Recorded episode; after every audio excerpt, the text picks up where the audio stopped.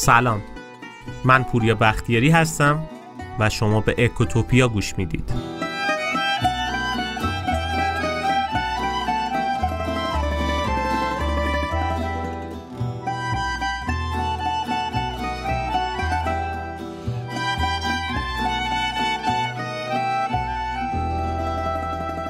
عموم آدما میدونن چه چیزی براشون خوبه، چه چیزی بده. مثلا همه میدونن که باید غذای سالم بخورن، ورزش بکنن، زود بخوابن، برای بازنشستگیشون پس انداز بکنن یا مثلا سیگار نکشن. اما وقتی که میریم رفتار آدما رو بررسی میکنیم، میبینیم که یه اتفاقای دیگه ای میفته. مثلا اگه یه طرف هر چقدر اضافه وزن داشته باشه، بازم خوردن فست فود و غذاهای چرب رو ترجیح میده به غذای سالم. یا با اینکه همه توی ایران هستیم و میدونیم شرایط اقتصادی بده و احتمالاً توی آینده هم بدتر میشه و باید پس انداز بکنیم، ولی حتی اگه پولی باقی بمونه برای پس انداز، ترجیح میدیم که اینو به یه لذت آنی تبدیلش بکنیم. مثلا یه سفر بریم، یه تفریحی بکنیم، یا مثلا با افرادی که سیگار میکشن اگه صحبت بکنین، اکثرا میدونن سیگار ضرر داره، ولی این لذت آنی سیگار کشیدن رو به اون سرطان ریه بلند مدت ترجیح میدن. یا به عبارت بهتری، عموم آدما تصمیمایی میگیرن که لذت آنی داره و توی اون تصمیماشون منافع بلند مدت رو برآورد نمیکنن. توی این اپیزود میخوایم راجع به همین موضوع صحبت کنیم. میخوایم راجع به یک کتاب فوق العاده جذاب حرف بزنیم از حوزه اقتصاد رفتاری. چه کتابی؟ کتاب ناج اثر آقای ریچارد تالر که برنده نوبل اقتصاد سال دو هزار و هفده هم شده.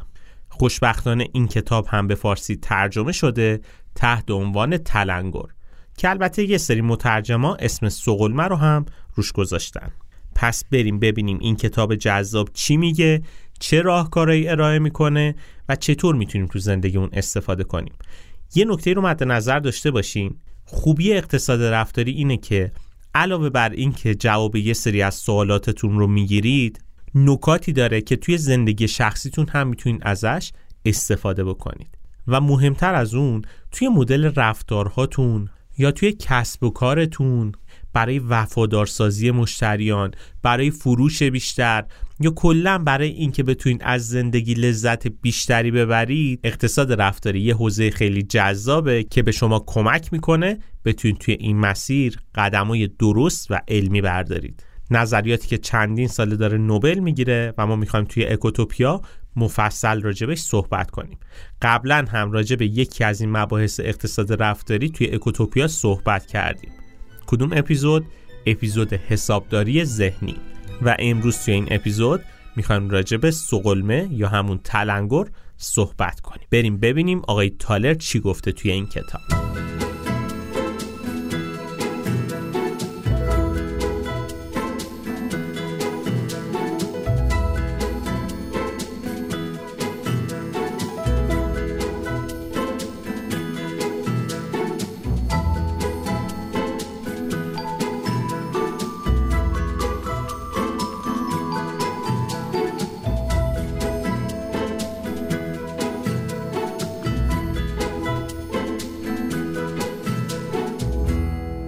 تا حالا به این دقت کردین چرا ما معمولاً تصمیمایی میگیریم که برامون خوب نیستن؟ خیلی وقتا ریشه مشکل از اطلاعات خیلی کم یا خیلی زیادیه که راجع به یه موضوع داریم و طبیعتاً نمیتونیم نتیجه های رفتار خودمون رو پیش بینی کنیم. پس برای این کار ما نیاز به دو تا چیز داریم: اطلاعات کافی و توانایی پردازش اونا. بزنیم با یه مثال شروع بکنیم. شما وقتی میرید بستنی فروشی، خیلی سریع بستنی مورد نظرتون که دوست دارید رو انتخاب میکنید و نکته جالب اینجاست که تصمیم سریع میگیریم و دقت درستی این تصمیم سریع هم بالاست. چرا؟ چون ما از قبل میدونیم که مثلا چه طعم بستنی مورد علاقه ماه، کدوم برند بستنی هست که ما همیشه از اون میخریم و بستنی های خوشمزه‌ای داره. سریع بدون اینکه بخوایم فکر کنیم، وقت زیادی بذاریم، بستنی رو سریع از توی یخچال فروشگاه برمیداریم. اما اگه شرایطی کم جدی تر بشه، اوضاع هم فرق میکنه. مثلا وقتی شما میخوایم بریم وام بگیرید، دیگه مثل اون انتخاب بستنی نیست. میبینید که وامای مختلف با کارمزد و شرایط و سود مختلف وجود داره. کدومش رو بگیریم؟ سند خونم رو بذارم وام بگیرم، برم اوراق بخرم بیام وام بگیرم، برم امتیاز وام یه نفر دیگر رو بخرم بیام بدم، کدوم وام رو بگیرم؟ یعنی مثلا در نظر بگیرین شما یه پارتی توی بانک دارید که میگه بیا من برات میتونم وام بگیرم. جلوتون چهار تا مدل مختلف وام رو قرار میده، با اینکه همشون تقریبا مشابه همن. اطلاعات راجع به این مدل وامای مختلف رو هم میتونید با یه گوگل کردن به دست بیارید، یا با چند تا سوال از رئیس بانک بپرسین که کدوم وام بهتره برای شما. ولی با این حال حس میکنید که گیج شدین و نمیتونید بهترین گزینه رو انتخاب بکنید. چی میخوام بگم؟ میخوام بگم دو تا حالته که آدما نمیتونن توی اون شرایط تصمیمای درست و منطقی بگیرن. حالت اول حالتیه که ما اطلاعات کافی راجع به موضوع نداریم، نمیدونیم که واقعا کدوم بهتره کدوم بدتره، اگر انتخاب بکنیم هم شانسیه. حالت دوم حالتیه که ما بیش از حد اطلاعات داریم راجع به یه موضوعی. آدمای مختلف، حرفای مختلف، پیامای مختلف خوندیم، سرریز اطلاعات شدیم، توی این حالت هم ما نمیتونیم تصمیم درست و منطقی بگیریم. پس جمع‌بندی تا اینجا این شد که ما راجع به یه سری مسائل خیلی راحت و سریع تصمیم میگیریم و خیلی هم فکری نمی‌کنیم. مثلا موقع برگشت از سر کار به خونمون میدونیم که دقیقاً از چه مسیری باید بریم. دیگه هر روز فکر نمی‌کنیم که این نکنه این مسیر رو من اشتباه برم، گم بشم یا هر اتفاق دیگه بیفته. نه، اینقدر دیگه تکرار شده که ما تو ناخودآگاهمون تصمیم رو میگیریم. ولی دو تا حالته که باعث میشه ما تصمیم‌های غلط و اشتباهی بگیریم. حالت اول هیچ اطلاعی نداشته باشیم، اطلاعاتمون کم باشه راجع به اون موضوع مورد نظر، و حالت دوم همین که دوچار سرریز اطلاعات بشیم، اطلاعات مختلفی از آدمای اطرافمون بگیریم و بخوایم بر اساس اونا تصمیم بگیریم. بذارید من یه مثال بزنم. در نظر بگیرید شما سه میلیارد تومان پول دارین و میخواین برین خودرو بخرید. میرید پیش چند تا متخصص، چند نفر بهتون پیشنهاد میدن. یکی میگه برو ماشین خارجیای چند سال گذشته رو بخر، خیلی خوبه، بهتر از این ماشین چینی است. نفر دوم میگه که ماشین چینی صفر بخر، گارانتی داره، هزار تا آپشن داره و میتونی خیلی استفاده ازش بکنی. نفر سوم میگه که نه ماشین گرونه، اصلا چرا میخوای این کارو بکنی، برو یه ماشین یک میلیاردی بخر، دو میلیارد باقیش رو صرف کن، ماشینی که ارزون شد بیای خرید بکنی. شما دوچار سرریز اطلاعات میشی، بیشتر هم گیج میشید. پس نکته مهمیه که باید بدونیم که به حد کافی و بهینه ما باید اطلاعات کسب بکنیم. دیدیم بعضیا خیلی وسواس دارن، یه چیزی که میخوان بخرن، یه کاری که میخوان بکنن، از هزار نفر میپرسن که ببینن انجام بدن یا ندن. و تجربه نشون داده که معمولا این آدما بدترین و احمقانه ترین تصمیم ممکن رو میگیرن. این درس اولی هست که ما از کتاب ناج یا همون تلنگر میتونیم دریافت کنیم.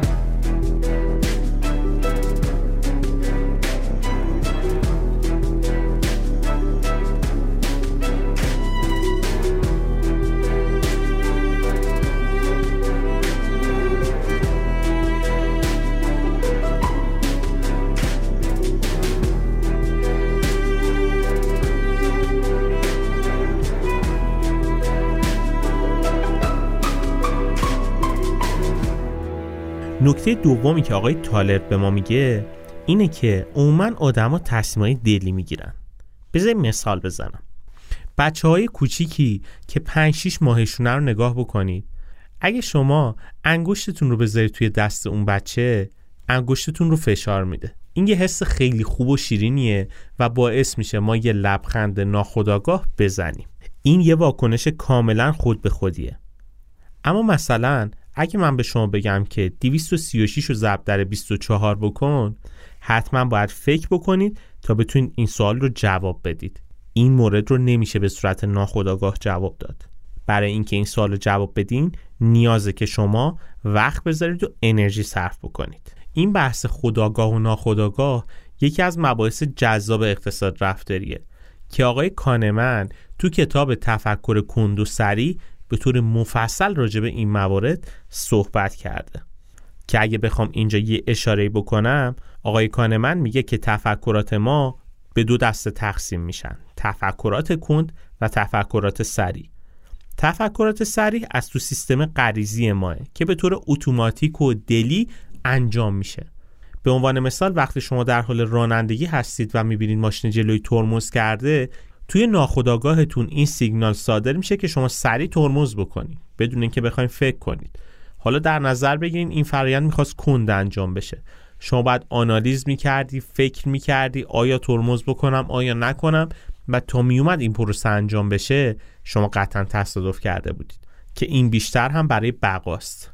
ما به طور غریزی به یه سری اتفاقات واکنش نشون میدیم. مثلا اگر آب جوش بریزه رو دستمون، سریع دستمون رو میکشیم. این چیزیه که بهش میگن تفکر سریع. اما خب آقای کانمن میگه ما یه دست تفکر دیگه هم داریم که بهش میگن تفکر کند، اونجایی که دیگه باید ذهن ما آنالیز کنه، تحلیل کنه، ببینه این کارو انجام بدم یا ندم، که خب طبیعتا هم زمان میبره. این تفکر کند و سریع مبحث خیلی جالبیه، شاید توی یه اپیزود دیگه راجبش صحبت بکنیم. ولی در نظر داشته باشین ما برای اینکه بتونیم به تمام پرسش‌های روزمرهمون جواب دقیقی بدیم، اونقدرها هم وقت و انرژی کافی نداریم که بتونیم بهترین گزینه‌ها رو همیشه انتخاب بکنیم. برای همینه که عموما اکثر تصمیماتمون رو دلی میگیریم، نه منطقی و فکری، احساسی تصمیم میگیریم. خب این توی خیلی مواقع موثر، واقعا خوب هم هست، ولی خب همیشه هم جوابگو نیست. اصلا خوب هم نیست خیلی وقتا این مدلی ساده سازی بکنیم و بخوایم سریع تصمیم بگیریم. مثلا یه مثال جالبی که آقای کانمن میاره همینه. میگه وقتی ما میخوایم احتمال سکته قلبی رو برای خودمون تخمین بزنیم، اولین چیزی که بهش فکر میکنیم تعداد اطرافیان و آشنا و فامیلمونه که به سکته قلبی مبتلا شدن. خب اینجا آدما به چند دسته تقسیم میشن. آدمایی که اطرافشون کسی نبوده که سکته قلبی کرده باشه، احتمال سکته قلبی خودشون رو هم خیلی پایین‌تر تخمین میزنن نسبت به کسایی که دوستی آشنایی داشتن که به سکته قلبی مبتلا شده. و همین عامل باعث میشه اونایی که تخمین نادرستی دارن دیگه فکر پیشگیری و درمان نباشن. یا اگه خیلی بخوام این مبحث رو خلاصه بکنم، احساس درونی ما باعث میشه که قضاوت نادرست داشته باشیم و تصمیمای اشتباه بگیریم. زمان پادکست ما محدوده و خب طبیعتا نمیشه خیلی زیاد بیش از حد هم مثال زد، ولی راجع به این مباحثی که میگیم خودتون یکم بیشتر فکر بکنید، مثالای دیگر رو که به خودتون مربوطه بیارید که بتونید بهتر درک بکنید. ما راجع به سکته قلبی گفتیم، شما به تصادف رانندگی فکر بکنید. چند نفر از اطرافیانتون بودن که در اثر تند رفتن تصادف کرده باشن و دچار مصدومیت یا حتی فوت شده باشن. خب این طبیعتاً خیلی تفاوت ایجاد میکنه تو مدل رانندگی شما. یا به عنوان مثال من خودم از دیابت خیلی میترسم. چرا؟ چون که نزدیکترین آدمهای زندگی من به دیابت مبتلا هستن و من هم نگران اینم که دائم نکنه دیابت بگیرم.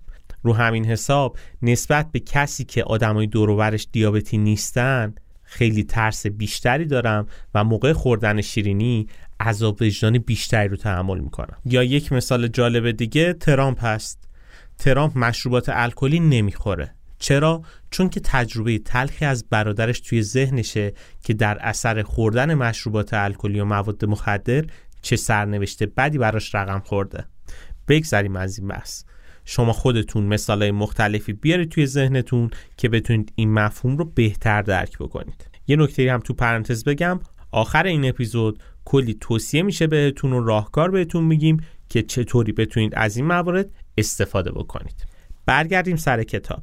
آقای تالر میگه آدما معمولاً از احساسای درونیشون پیروی میکنن. یعنی خیلی وقتا میشه که ما تصمیمای اشتباهی میگیریم. چرا؟ چون تسلیم هوس لحظه‌ای شدیم و بدون اینکه بخوایم فکر بکنیم عمل کردیم. به عنوان مثال آدمایی که سیگار میکشن رو بهشون نگاه بکنید. معمولاً اینا توی طول زندگیشون چندین بار تصمیم به ترک گرفتن، ولی خب دوباره سیگاری شدن. چرا؟ چون شما وقتی که به یه آدمی که در حال ترک سیگار تعارف میکنید، خیلی سخت میتونه در مقابل اون وسوسه مقاومت بکنه. یعنی دوست داره سیگار رو ترک بکنه، میدونه که این تصمیمش عاقلانه است، ولی آخرش سیگار رو روشن میکنه و فقط در مورد ترک سیگار فکر میکنه، میگه از فردا ترک میکنم. یا اگه بخوام یکم کلی تر بگم، هیچ کسی توی دنیا نیست که فکر کنه سیگار کشیدن براش خوبه. ولی آدم‌ها سیگار میکشن. یعنی این همه انگیزه و استدلالای محکمی وجود داره که میگه سیگار کشیدن بده، ولی آدم‌ها سیگار میکشن. چرا؟ چون وسوسه‌هایی که وجود داره خیلی قویه. تو شرایط وسوسه شدن یه مدل بیفکری به ما غلبه میکنه. مثلا آزمایش‌های مختلفی نشون داده شده که اگه غذای بیشتری جلوی ما بذارن، ما بیش از حد غذا میخوریم، حتی اگه مزه غذا رو هم اونقدر رو دوست نداشته باشیم. بذارید اصلا آزمایش رو بگیم چی بوده. اومدن آدما رو به دو دسته تقسیم کردن و اونا رو به سینما فرستادن. حالا قبل اینکه بخوان وارد سالن سینما بشن، به هر کدومشون یه بسته پاپ کورن کهنه و بدمزه دادن. گروه اول بسته هاشون کوچیک بود، گروه دوم بسته هاشون بزرگ.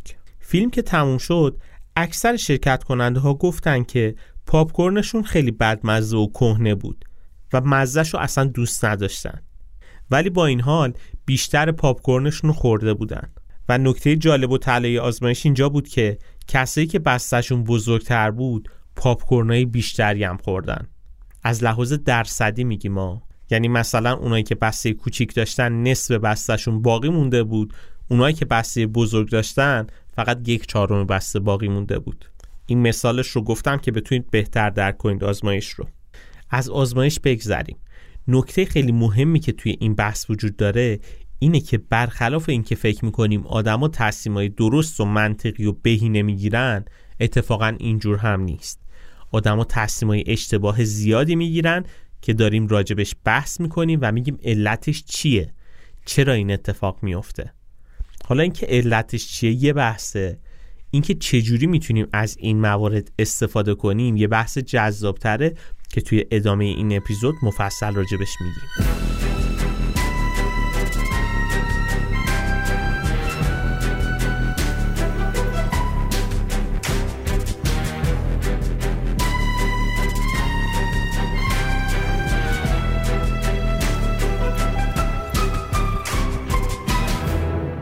خب تا اینجای اپیزود راجع به این صحبت کردیم که آدم‌ها تصمیم‌های اشتباه و غیر منطقی زیاد می‌گیرن و پشت این تصمیم‌های اشتباه دلایل منطقی وجود داره. ولی خب نکته مهم‌تر اینه که خیلی وقتا میشه از این تصمیم غیر منطقی ما آدم‌ها استفاده کرد، مخصوصاً اگر بخوایم به رفتار آدم‌ها جهت بدیم. یعنی اگه بیایم کسب و کار رو بررسی بکنیم، میبینیم که خیلی از اونها صرفاً اومدن که یه سری نیازهای آدما رو برطرف بکنن. ولی خب یه سری از آدما و شرکت‌ها هم هستن که لزوماً نیاز مشتری رو برطرف نمی‌کنن، برای مشتری نیازهای جدید خلق می‌کنن. یکم فکر کنید توی ایران چه موردی رو توی این قضیه زیاد می‌بینیم؟ بله درسته، کنکورهای آزمایشی یک نیازی بود که یک نفر مثل کاظم قلمچی برای مردم ایجاد کرد و خب الان شده یکی از نیاز جدی افرادی که میخوان کنکور بدن. حتی تو مقاطع ارشد و دکترا هم این نیاز دیگه ایجاد شده. از کنکور بگذریم. خیلی از آدما وقتی با وسوسه مواجه میشن نمیتونن خودشون رو کنترل کنن. وقتی توی لحظه تصمیم میگیرن در مورد عواقب این وسوسه هم فکر نمیکنن. مثلا خیلی افراد هستن که توی رانندگی لجبازی میکنن، توی اون لحظه‌ای که دارن وسوسه میشن با یک ماشین دیگه کل کل میکنن، لجبازی میکنن، توی اون لحظه خاص به عواقب این تصمیم فکر نمیکنن که ممکنه هزینه این وسوسه به اندازه جون خودشون و نزدیکانشون که توی اون ماشین هستن ختم بشه. چرا؟ چون وسوسه شده یه کاری انجام بده.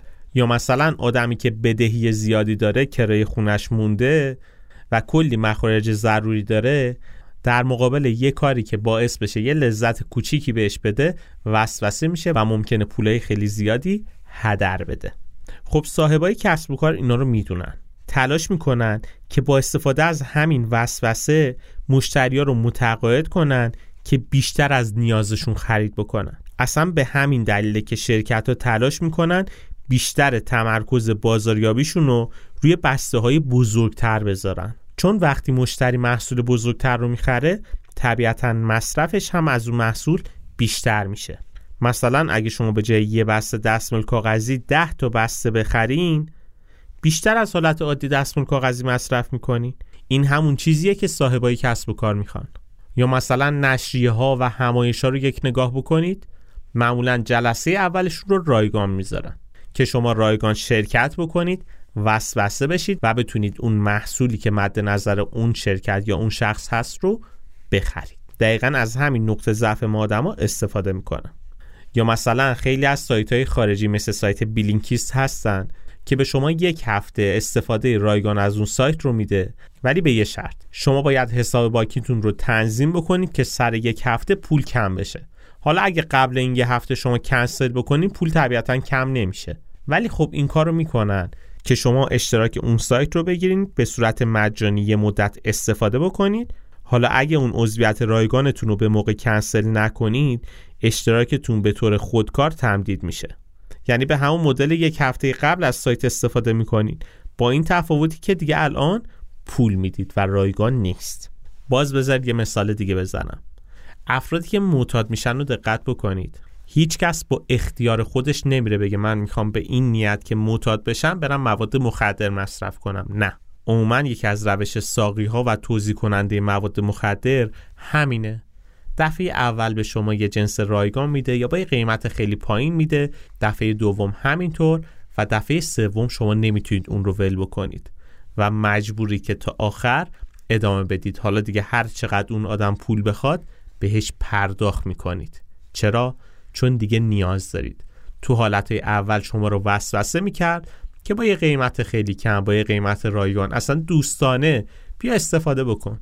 ولی خب در ادامه دیگه این مدلی نیست، دیگه شما به اون مواد مخدر اعتیاد پیدا کردید. پس این نکته خیلی مهمیه که باید حواسمون بهش باشه، چون آدم ها و شرکت ها و بیزینس های مختلف روی این تصمیم های غلط ما حساب ویژه‌ای باز کردن که از این باگ ذهنی ما رو فریب بدن.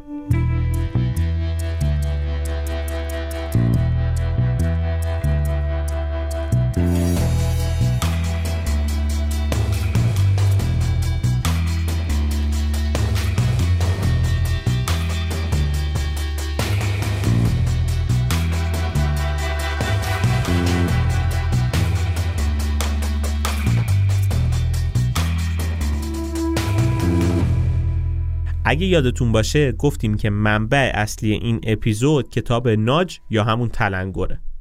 اما یه سوالی: چرا اسمشو گذاشتن تلنگر؟ ما خیلی وقتا میتونیم با تلنگر یا یه هول کوچیک تصمیمای درستی بگیریم یا بقیه رو به اون تصمیمی که ما میخوایم بگیرن وادار کنیم. خیلی وقتا میشه که ما با یه تلنگر کوچیک از اون تصمیمای اشتباهه برمیگردیم و راه درست رو انتخاب میکنیم. توجه داشته باشیم که تلنگر به معنی هشدار دائمی که نکن این کار رو، بکن این کار رو، دستور بدیم و این کار رو انجام بدیم نیست. تلنگر یه رفتار هوشمندانه است که به ما کمک میکنه کاری رو بکنیم که برامون بهتره، بدون اینکه بخواد به اجبار رفتار خاصی رو به ما تحمیل بکنه. به زبون خیلی ساده، تلنگر ما رو آزاد میذاره و فقط باعث میشه که ما تصمیم‌های درست برامون راحت تر بشه. واقعا تلنگر نکته خیلی مهم و خوبیه که میشه ازش استفاده کرد. مثل چی؟ هشدار کمربند ایمنی. دقت بکنین اول کار که شما سوار ماشین میشین یه صدای ریزی میاد که یه تلنگر به شما بزنه که کمربند ایمنی رو ببندید. یا مثلا در نظر بگیرید شما میخواین بچه های یک مدرسه رو تشویق کنید که به جای اینکه بیان شکلات بخورن، سیب بخورن. چند تا راه دارین: یا اینکه با زور و اجبار بگیم که باید سیب بخورن و شکلات نخورن. خب طبیعتاً این مدل یه تشویق معکوسه و اتفاقاً بچه‌ها بیشتر ترغیب میشن شکلات بخورن. ولی میشه با یه تلنگر کوچیک کاری بکنیم که شانس خوردن سیب نسبت به شکلات بیشتر بشه. تو سالن غذاخوری مدرسه اینکه میوه ها رو ما درست جلوی چشم بچه ها قرار بدیم و غذاهایی که سالم نیستن و ضرر دارن و دورتر بذاریم که جلوی چشمشون نباشه، بهشون یه تلنگر زدیم. یعنی طبیعتا هنوزم بچه میتونه انتخاب بکنه که سیب رو بخوره یا شکلات رو. اما ما با این چیدمانی که درست کردیم به نوعی یه تلنگر زدیم و شانس اینکه این گزینه سالم‌تر رو بخوره بیشترش کردیم. البته که خب طبیعتاً تلنگر همیشه در راستای این اهداف خیرخواهانه هم به کار گرفته نمیشه. مثلا خیلی از شرکت‌ها هستن که برای تبلیغ محصولشون از این تلنگر استفاده میکنن. این مورد رو شما میتونید توی سوپرمارکت ها به شدت ببینید. مثلا وقتی شما وارد سوپرمارکت میشید و خرید میکنید و حالا میخواین بیاین حساب بکنید، خوشمزه ترین خوراکی ها رو همون دم خروجی گذاشتن، موقعی که شما دارید حساب میکنید دائم چشمتون بهش بخوره که شانس این که اونا رو خرید بکنید بیشتر بشه. یه تلنگر ریز میزنن که شما وسوسه بشید. یا مثلا کالاهایی که ارزون تره رو معمولا توی دوردست میذارن که بعد فروشنده بپرسه آقا این کجاست، یا مثلا بالا میذارن که دسترسی بهش سخت باشه. با این چیدمان مغازه به نوعی تلنگر به ما میزنن. خب طبیعتاً میگم میشه هم استفاده مثبت کرد هم استفاده منفی. هر کس در راستای اهداف خودش میتونه یه تلنگر ریز بزنه که آدم‌ها استفاده بکنن ازش. هر کسی میتونه این تلنگر رو به مدلی طراحی بکنه که مردم در راستای اهداف اون آدم حرکت بکنه.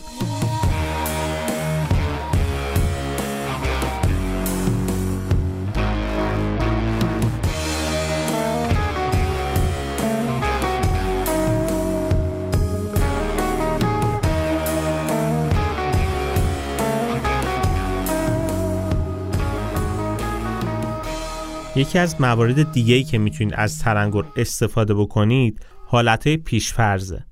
حالتهای پیشفرز تلنگرهای خیلی مهمی هن که باعث میشه آدم ها تصمیمهای بهتری بگیرن.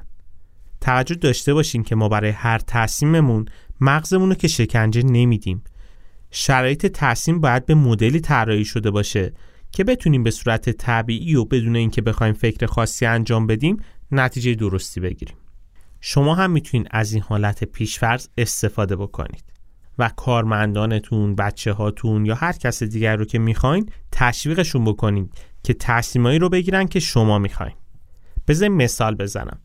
اکثر آدما هرچند که دوست دارن برای بلند مدتشون سرمایه گذاری بکنن و برای بازنشستگیشون فکری داشته باشن، ولی عموما این کار رو خودشون به صورت داوطلبانه انجام نمیدن. یعنی نمیرن ماهانه یه بخش مشخصی از حقوقشون رو کنار بذارن برای روز بازنشستگی. روی همین حسابه که شرکت‌ها ماهانه یه حق بیمه رو به طور قانونی کم میکنن. اصلا برای همین هم هست که این یک انتخاب اختیاری نیست. چرا؟ چون هیچ کس نمیاد به اختیار خودش یه بخشی از حقوقش رو ماهانه بده به شرکت که داره کار میکنه که براش پس‌انداز بکنن که توی آینده بتونه ازش استفاده بکنه. پس بهتره که همه کارمندا به صورت پیش‌فرض توی این طرح ثبت نام بشن و حالا اونایی که نمیخوان آزاد باشن که برای خروج از طرح درخواست بدن. یا یه مثال بارز دیگه از این گزینه‌های پیش‌فرض، شرایط ضمن عقده. یعنی به جای اینکه آدما بیان بشینن توی محضر که راجبه دونه به دونه موارد بحث کنن که حق طلاق چی میشه، وضعیت مهریه چه جوری باشه، حق خروج از کشور چی باشه، بای دیفالت یا همون به صورت پیش‌فرض یه سری گزینه ها وجود داره. حالا اگر کسی نخواست میتونه بره اون گزینه ها رو تغییر بده. واقعا این تلنگرها مخصوصا تو زمانی که گزینه های خیلی زیادی وجود داره و آینده مبهمه کارکردهای فوق‌العاده‌ای داره. مخصوصا اگر ما بخوایم تصمیم ساز باشیم، بخوایم جایی کاری بکنیم که بقیه مطابق میل ما رفتار بکنن، این تلنگرهای کوچیک تاثیرای به شدت بزرگی دارن. مثل یه دومینو هستن که شما یه تلنگر کوچیک میزنید، مهره اول میفته و پشت سر اون یه مجموعه از مهره ها میفتن.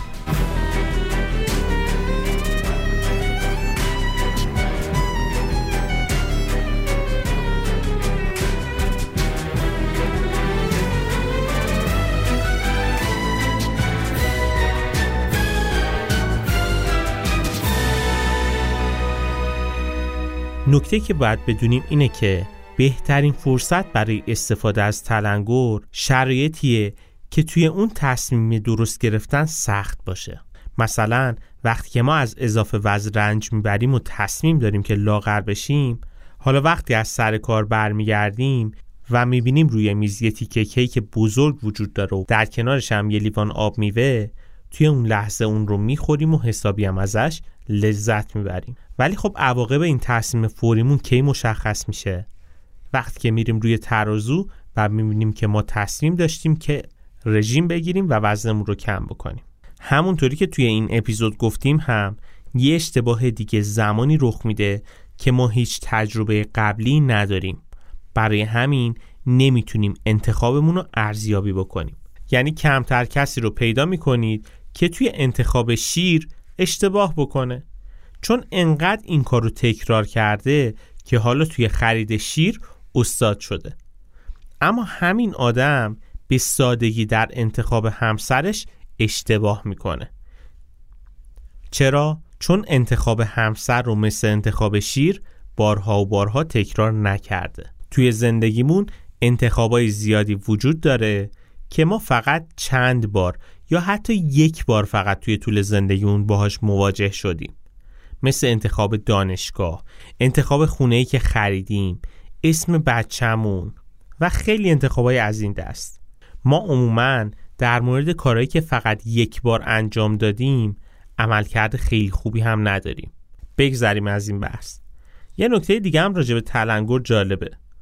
آخر هر سال که نگاه می‌کنیم می‌بینیم که نتونستیم عموماً به تصمیمایی که توی سال قبلی برای خودمون گرفتیم پایبند بمونیم. یعنی آخر سال میشه می‌بینیم که بازم اضافه وزن داریم.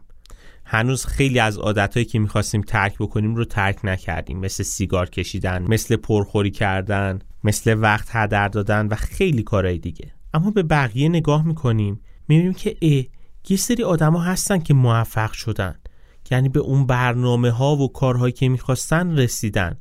اونا چیکار می‌کنن؟ کسایی که موفق میشن به قولا و برنامه‌های سالانه‌شون پایبند بمونن، به طور ناخودآگاه از تلنگر استفاده می‌کنن. مثلا یکی از راهکارهایی که تو این کتاب توصیه کرده اینه که بیایم با دوستانمون برای رسیدن به یه هدف شرط ببندیم. این شرط بستن خودش به طور ناخودآگاه یه تلنگره. یا مثلا برای کنترل وزن اپلیکیشن های کالری شماری وجود دارن که شما داخل اون هر چیزی که میخورید کالریش رو هم ثبت میکنید. خودش به ما تلنگر میزنه که امروز بیشتر از میزانی که نیاز داشتیم کالری مصرف کردیم. یا مثلا برای این تلنگر یک سایتی وجود داره به نام استیک دات کام. توی این سایت صدها هزار کاربر وجود داره که به خودشون تعهد دادن به هدفهای خاصی که تعیین کردن توی سایت برسن و خب یه پولی هم وسط گذاشتن. به عنوان مثال من هدفم رو تعیین میکنم که طی یک سال بعدی بیست کیلو وزن کم بکنم و صد میلیون تومان هم پول توی اون سایت قرار دادم که آخر سال اگر من وزنم کم شد اون پوله به هم میرسه، اگر کم نشد اون پوله باید به کسی برسه یا تیم فوتبالی برسه که من ازش نفرت دارم.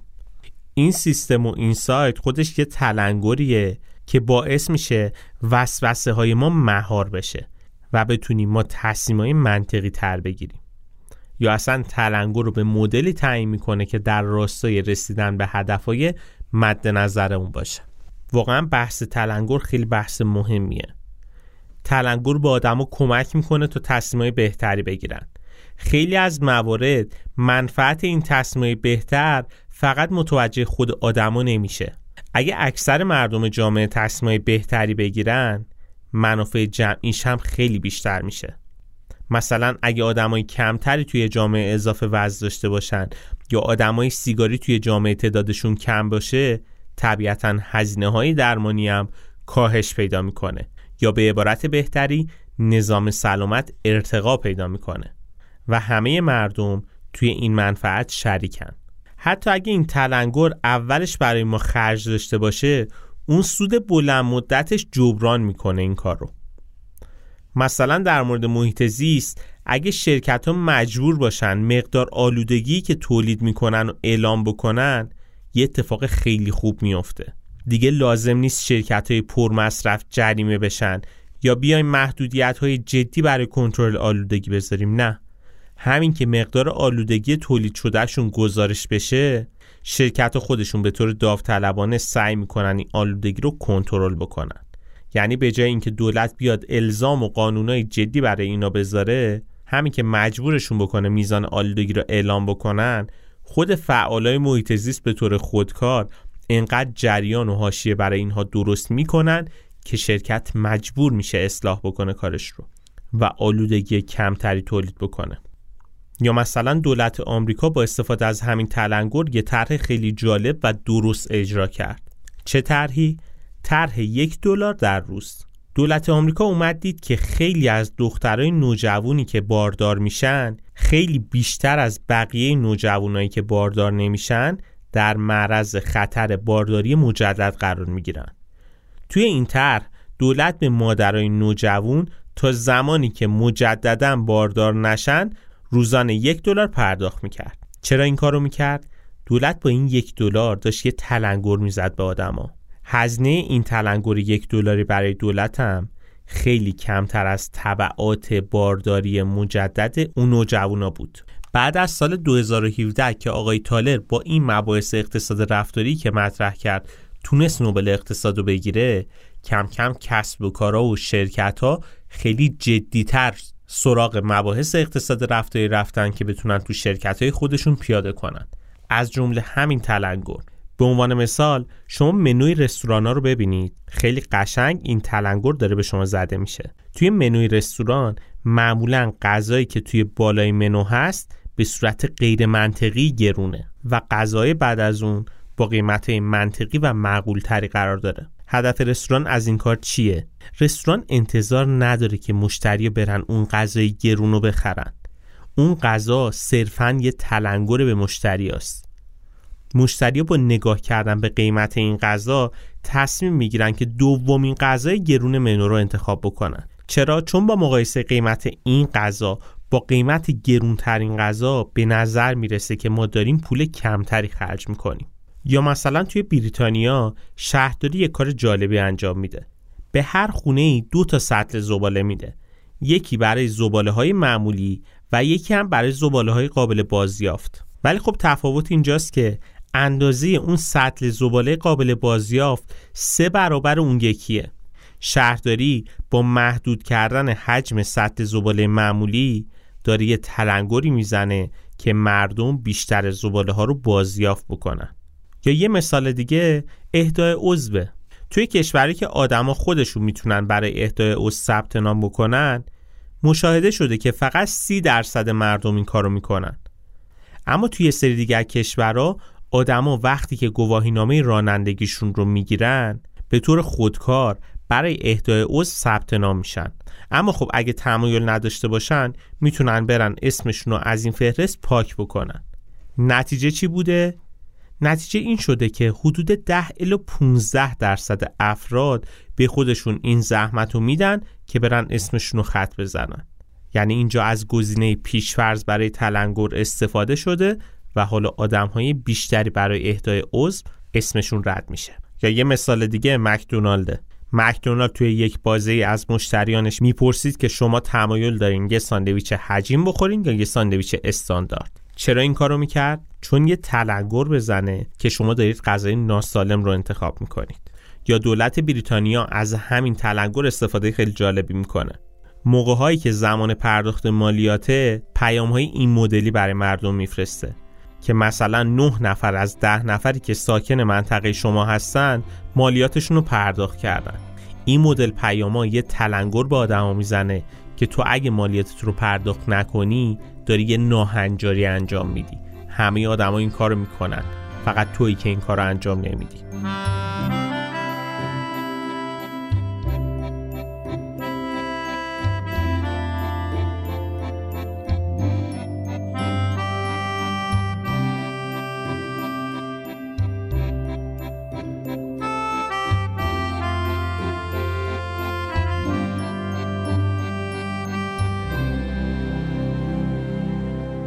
اپیزود امروزمون تمام شد. سعی کردیم توی این اپیزود راجع به یکی از کتاب‌های جذاب اقتصاد رفتاری صحبت بکنیم. کتاب ناج اثر آقای ریچارد تالر که به فارسی هم ترجمه شده تحت عنوان تلنگر یا سقلمه. ما توی اپیزود قبلی اکوتوپیا راجع به مفهوم انگیزه صحبت کردیم. گفتیم که اقتصاد علم انگیزه هاست. آدما به انگیزه های شخصیشون جواب میدن. توی اون اپیزود هم گفتیم که زور رو بگیر ببند خیلی جوابگو نیست. باید برای آدما انگیزه ایجاد کرد. خیلی وقتا این انگیزه بدون نیاز به هزینه های هنگفت و پول زیاد خرج کردن و کار این مدلی داره. خیلی وقتا میشه با یه تلنگر ریز از خیلی از هزینه ها جلوگیری کرد.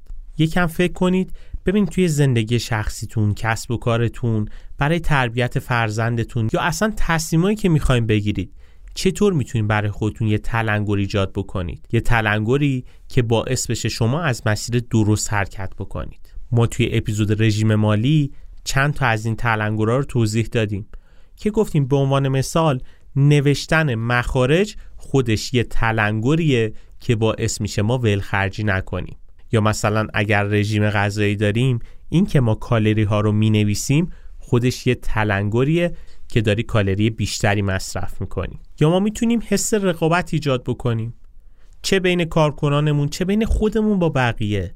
خیلی وقتا ایجاد رقابت ها خودش یه تلنگر ایجاد میکنه که آدما حواسشون باشه از مسیر خارج نشن. توجه داشته باشید دیگه، اکثر کسب و کارها و خیلی از شرکت‌ها دارن از این تلنگر استفاده میکنن. حواسمون باشه خیلی وقتا توی دام این بازاریابی‌ها نیفتیم، این تلنگر باعث نشه ما یه خرج اضافه تری انجام بدیم، یه پولی بدیم که نیاز نداریم. حواسمون به این تلنگرهای ریز باشه. البته که خب خیلی از این تلنگرها هم خوبه. مثل چی؟ مثل همون تلنگر بستن کمربند ایمنی. مثل چی؟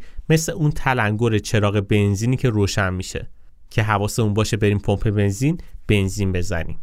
مثل یادآور چک و قسطایی که داریم. این خودش یه تلنگر خوبه که باعث میشه ما بد حساب و بد قول نشیم. مثالای خیلی زیادی میشه زد، بحثای خیلی زیادی میشه راجع به این مورد انجام داد. ما در اپیزودهای آینده اکوتوپیا یه اپیزود داریم تحت عنوان معماری انتخاب که توی اونجا خیلی مفصل تر میگیم که چجوری با استفاده از همین تلنگر و تکنیکای اقتصاد رفتاری بتونیم همون جوری که یک معمار خونه آدما رو طراحی میکنه ما انتخاب آدما رو طراحی بکنیم که اون انتخابی رو انجام بدن که ما دوست داریم. اون اپیزود اپیزود فوق‌العاده جذابیه چون مبحثش مبحث فوق‌العاده جذاب و کاربردیه. واقعا دنیا داره به این سمت میره. اگر معلم هستیم، اگر محصولی داریم برای فروش، اگر فرزندی داریم، اگر هر مدل دیگه ای میخوایم روی خانواده، جامعه یا هر چیز دیگه ای تأثیر داشته باشیم، واقعا یادگیری این مباحث خیلی بهمون کمک میکنه. و یه توصیه آخر هم این که فقط به مباحث این اپیزود اکتفا نکنید. منابع مختلفی وجود داره که میتونید مطالعه بکنید. به سایت اکوتوپیا حتما مراجعه بکنید. اونجا مقالات و خلاصه کتابا و مباحث خیلی جذابی تو حوزه‌های مختلف اقتصاد رفتاری وجود داره. توصیه میکنم حتما اون سایت رو برید و به دوستانتون هم معرفی کنید.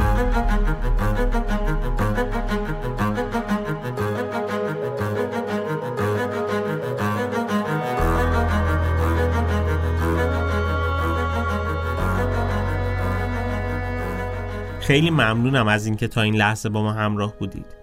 اگه اپیزود امروز رو دوست داشتید لطفاً با دوستانتون به اشتراک بذارید و از ما حمایت کنید. این بهترین دلگرمی برای ماست. توصیه میکنم به سایتمون هم حتما مراجعه بکنید. سایت اکوتوپیا دات آی آر لینکش توی توضیحات موجوده. اونجا بیشتر از هزار تا مقاله و مطلب علمی وجود داره که سعی کردیم به زبان خیلی ساده بیان بکنیم که شما بتونید بهتر با این مسائل اقتصادی و مدیریتی و مسائل سیاسی روزمره آشنا بشید و ازش استفاده بکنید. علاوه بر این توی سایت ما معرفی کتاب و نقشه راه هم گذاشتیم برای کسایی که به مطالعه بیشتر علاقه دارن، دوست دارن یه مسیر مطالعاتی رو طی بکنن. کلی دوره آموزشی هم اونجا هست که میتونید ازش استفاده کنید.